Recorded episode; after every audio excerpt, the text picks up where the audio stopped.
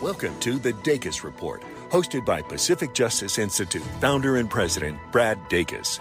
For 25 years, PJI has counseled, represented, and defended people whose religious freedoms, parental rights, or sanctity of life have been obstructed or violated, all free of charge. We leave no one behind and level the playing field for Americans as they are subjected to the tyranny of the powerful. Now, here's Brad Dacus. Welcome to the Dacus Report. Thank you for tuning in. I'm Brad Dacus, president of the Pacific Justice Institute. On today's show, we're going to look at something very different.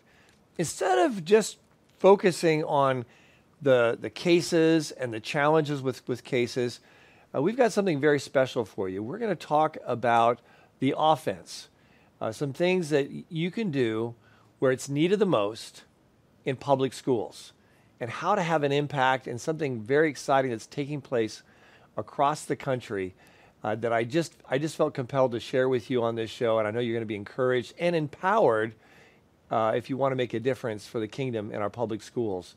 So to help me do that today, I'd like to welcome now to the show Kelly Popp.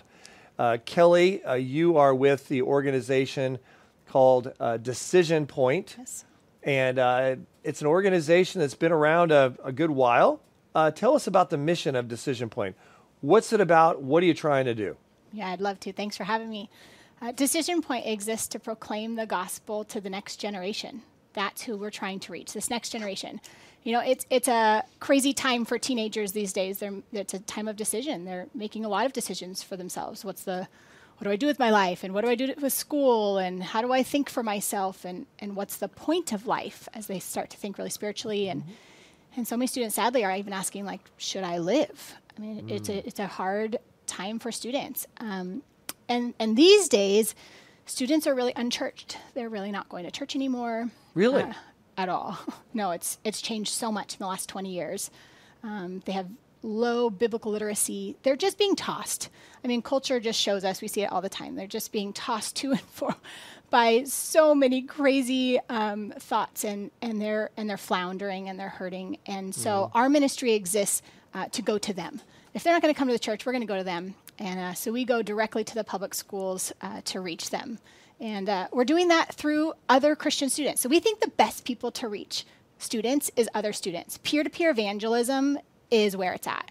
Um, students have such an influence to share uh, their story of changed life with their friends. And so we really specialize in equipping the Christian students that are in the public schools to be missionaries to their own school. Okay, so now I remember when I was back in, in high school, and I had a youth group there at our high school. I think it uh-huh. was Young Life or uh, some a, a group like that, and we didn't really do witnessing outreach no. at all. It was sort of like a bunker down group. Right. Like, okay, we're all Christians. Yeah, okay, yeah, good, good. We'll encourage each other as Christians, right. you know, not to fall away from the faith.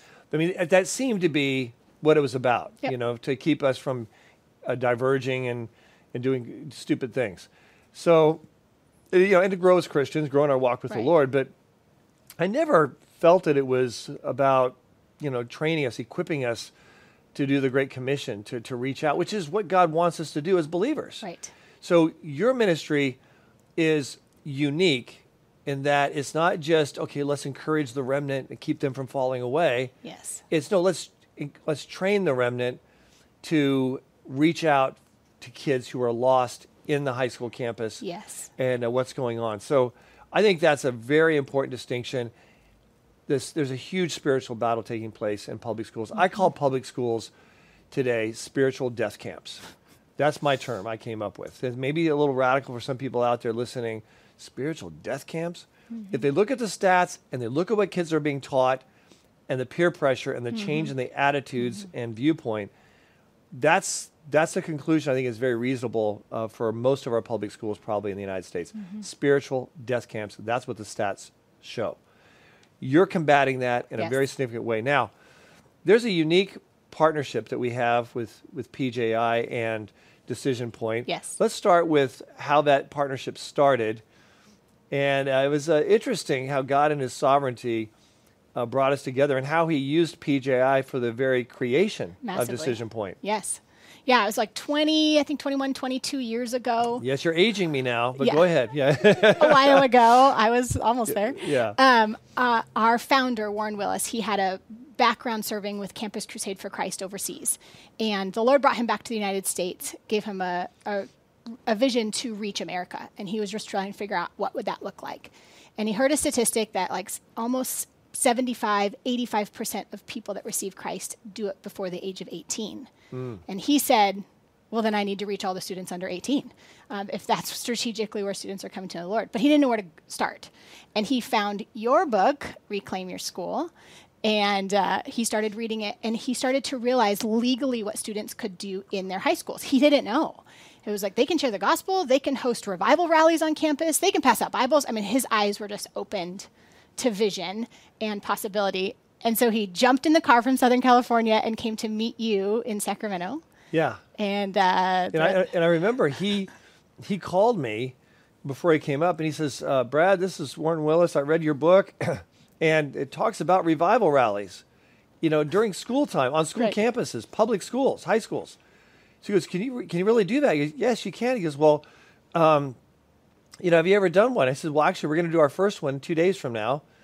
Uh, if you can you know, come on up, you can watch it, observe it, take notes, and that's just what he did. And we only did one. My wife and I, uh, we did one revival rally because we thought, hey, we talked about it in the book we wrote, but is there an example anywhere? Let's give them an example. Love Let's it. put it on video. Let's send it out there to give the vision.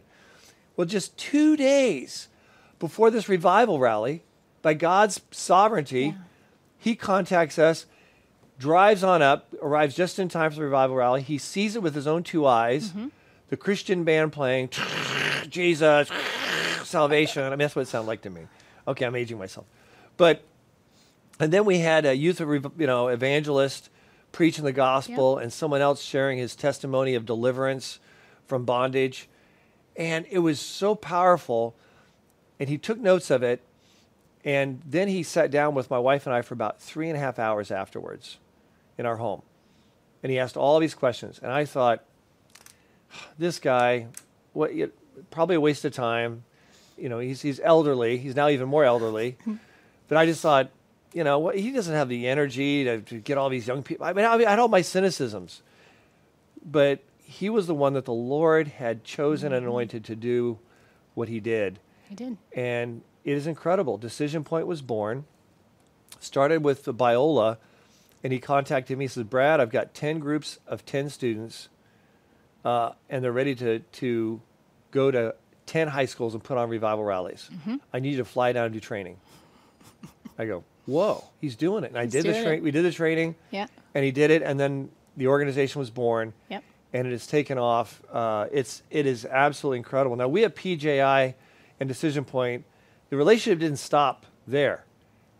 Yeah, talk about the relationship that we have ongoing right now. Yeah. And with PJI and your wonderful ministry. Yeah, and I just want to say a big thank you because it was your, the vision of that book that led us now 21 years later. And we have now helped students host over 2,000 of those revival rallies. Over two thousand. Yeah, at over 500 campuses across the nation. Okay, the Yeah. last I heard was a, a thousand revival rallies. Over with, 2,000. With, with uh, over four thousand kids coming to Jesus. That and was now it's 10,000 that have come to know the Lord whoa. through all these rallies. So it has happened. that is awesome. And it's all led by students. Now, is this just in one state in the country, or is this? No, no. This year we're praying that the Lord will expand and advance our mission into 17 major cities all across the nation. So we have This year? This year, yeah. Well, we'll help over 300 schools this year, and we're in California, all throughout California, Arizona, Texas, all across Chicago, the Midwest. Uh, things are starting in the in, on the East Coast. The Lord is expanding the mission. There too. Yep. I like that, that you're all over California because Mm-hmm. that's where you started. But California, boy, California needs it because there's so much evil and and uh, unproductive discru- uh, instruction in our public schools, deceptive education. This is fantastic, and that's that's why I wanted to have you on the show because there's it's something really dynamic. It's fruitful.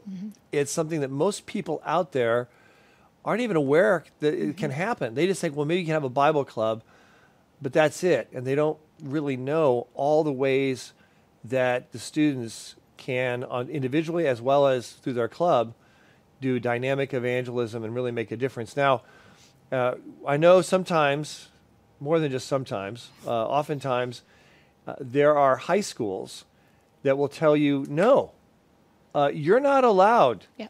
uh, to do a revival rally in our campus. No, no, no, separation of church and state or whatever. You, you can't be here. You can't be here. Right. What, what do you do then? we're thankful for PJI. That's what we do then. Uh, yeah, it's happening more and more. You know, when we started our ministry, there wasn't a lot of opposition. There was kind of doors wide open, and it's changing rapidly. Uh, students are being told no often by their administration. No, you can't start a Christian club. No, you can't hold an evangelistic rally. No, you can't reserve the gym. No, you can't have outside guest speakers. And they can. All of those things are yeses. And so we really equip the students to stand up for their legal rights. We, we tell them, you have to do this. You've got to go and respectfully talk to your administration. Uh, your, the souls of your, your friends are on the line, and the trajectory of your club is on the line, and, Right. and your district. And so we really lean into them and give them the support. But really, what we do is we give them the tools that you've given us. So you've given us a phenomenal letter that students can walk into their their principal's office and hand it to their principal, and it's a wonderful, kind, focused, direct legal letter that says yes, you can do all these things. And, um, and then sometimes your legal team will get on the phone with our students or their parents and help them. Sometimes they'll call the school directly. Uh, you have just gone to bat for our students. And just in this last year alone, your team has helped 26 of our schools with legal fights. Um, and in every single one of them, the administration has changed their mind uh, because they have realized that legally students can share their faith and they can do these evangelistic rallies. And so now students are hearing the gospel uh, because of our partnership. Yeah, it's it's so powerful, and in most of those high schools, they I, there was some kind of uh, r- rally or outreach, Right. evangelism. I mean, this is real results in real high schools, Yes. real time. Yes. You know, this isn't like 23 over 20 years. This is just this year. Just this year. 23 high school campuses have now had the, the light shining brightly on Yep. their campuses with the with the good news of Jesus. So Can I, tell you two stories sure, about them? Yeah, please do. Okay, please so do. Noah is a student. I think you actually got to meet him when you were at our conference this summer. Noah is a student who had been told no, and he was just bold. Um, he's in the Bay Area of, of California, up near San Francisco, and he had been told no, no, you can't have an evangelistic rally, no, you can't reserve the gym. Within hours, your team helped us get a letter to his principal, and then they literally about faced, like, oh, okay, yeah, you can. And then he was able to then share the gospel with his school. So we've been like celebrating Noah's story because we want other students to know, like, no, you can actually do this. And then out in Chicago, in one of the hardest, spiritually dry, um, hard to get into areas of Chicago, uh, your team helped students start a Christian club. They were being denied that they could start a Christian club. They'd never had a Christian club on their campus because they just kept being told no. And then your team helped those students start a Christian club, and it's now changed that school forever. Did you know that all of PJI's practical resources are offered free of charge and that we are proud to have served hundreds of thousands of people in this way? Just visit us at pji.org to download all the current and free resources you need. Now, back to the Dacus Report. And it's not just, once again, just helping the Christian kids not lose their faith. Yep. We're talking, like in Noah's situation, we're talking about real kids that have come to Jesus Yeah. Oh, yeah. as a direct result of him standing up for his rights to share his faith. Yeah. And I mean, this is this is real results, folks. I mean, these are real kids standing up for their faith boldly, uh, going against hostile school districts in Chicago, San Francisco Bay Area, and we're seeing the fruits of it. These are kids seeing other kids come to Jesus and have their lives transformed and changed. Uh, you know, we hear so many talks about with how things are going down the drain, and in many ways they are. And yet, God has never given us a bunker down doctrine. Well, just you know, get your Bibles and your your bullets and head to the uh, you know the cabin far away in the mountains. Just bunker down. No, right. There's nothing in the Bible supporting the bunker down doctrine. I call it. No, no. It's go ye therefore Yeah. into all the world. And uh, Warren Willis, his vision, taking that information, and then the people like you, who are part of his team, that you can just see the love of Christ flowing out of, of the people or, are, are part of your ministry. Uh, it's so encouraging. I know recently I participated in a conference that you had, and there were all these young people there from across the country. And they're amazing. Yeah, it was exciting, and they were there, and they were being encouraged, and uh, and just to see their their zeal and their love for the Lord, and their commitment to the Lord, and to getting the good news out uh, was was so encouraging to me, and just to be a part of it. I think I stayed for the entire time. You did. It was like several days. People say, Brad, it's several days, and we're just uh, high schoolers, or you know, you stayed there for high schoolers several days. I go, yeah, because they're the future, and I want them to know we've got their back. Yeah. and uh, that we're going to help them and we're going to serve them in any way we you know as needed and of course the ministry overall as well. So uh, that's a real real positive encouragement. Uh, what are some of the problems you see among the, the youth today? Uh, it's it's a different world Yeah. than when i was in high school It is. well how, what, what's going on today They're hurting. I think this generation is just, uh, the word that I use often is just hopeless. I, I was just driving, I was dropping my daughter off at school this morning, and I was driving down the street, and I was watching the students walk into a high school, and I just was looking at their face, and I thought, oh, they need Jesus. And that was just my thought as I just watched these students walk into this campus. I mean, they're, um, with social media these days, the comparison, the depression, the anxiety is just so deep rooted in the hearts of students these days. Um, uh, alternative lifestyles being um, pushed are, and it, and they're just encouraged it's just normal. and pushed yeah It's it's horrible, and, and the, the public schools are encouraging confusion Gen- massively. yeah. gender identity dysphoria or confusion. It is Yes. being fostered and encouraged Yes. By all these public school teachers and administrators and the teachers union. Uh, and it's not supported by psychology. It's not supported by statistics. Uh, it doesn't reduce depression. It just results in more suicides. And this is what the kids are having to face. And Uh, suicide is skyrocketing. It's suicide is skyrocketing uh, the, the latest stat I heard was 1.1 million attempts suicide each year. each year. Each year, and our staff is just saying like that's enough. No, we're not going to allow this to continue. These students need Jesus. It's the only hope they will ever have. And most students that we um, come in contact with have never heard the gospel, and that's in America. I mean, people think we're in America. It's it's a Christian world. It's not. No. Uh, almost 50% of students that we talk to have never heard John 3:16 before. Wow. 50%. I mean, I'm like, Have not heard John I grew up in a Christian home, and I'm like, what? I mean, I'm still shocked by how many have never heard the basic message of the gospel, um, and that's in these schools. So, yeah, there's just a deep need for Jesus. That's a lot of the problems that we're seeing. Now, I know a lot of kids today have been pulled out of public schools. Yeah.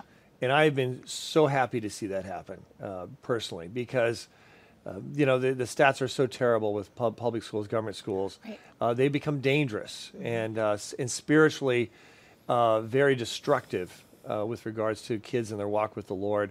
Um, homeschooling is just booming. Yeah. Uh, after the pandemic hit, uh, we saw homeschooling, I think, triple across the country.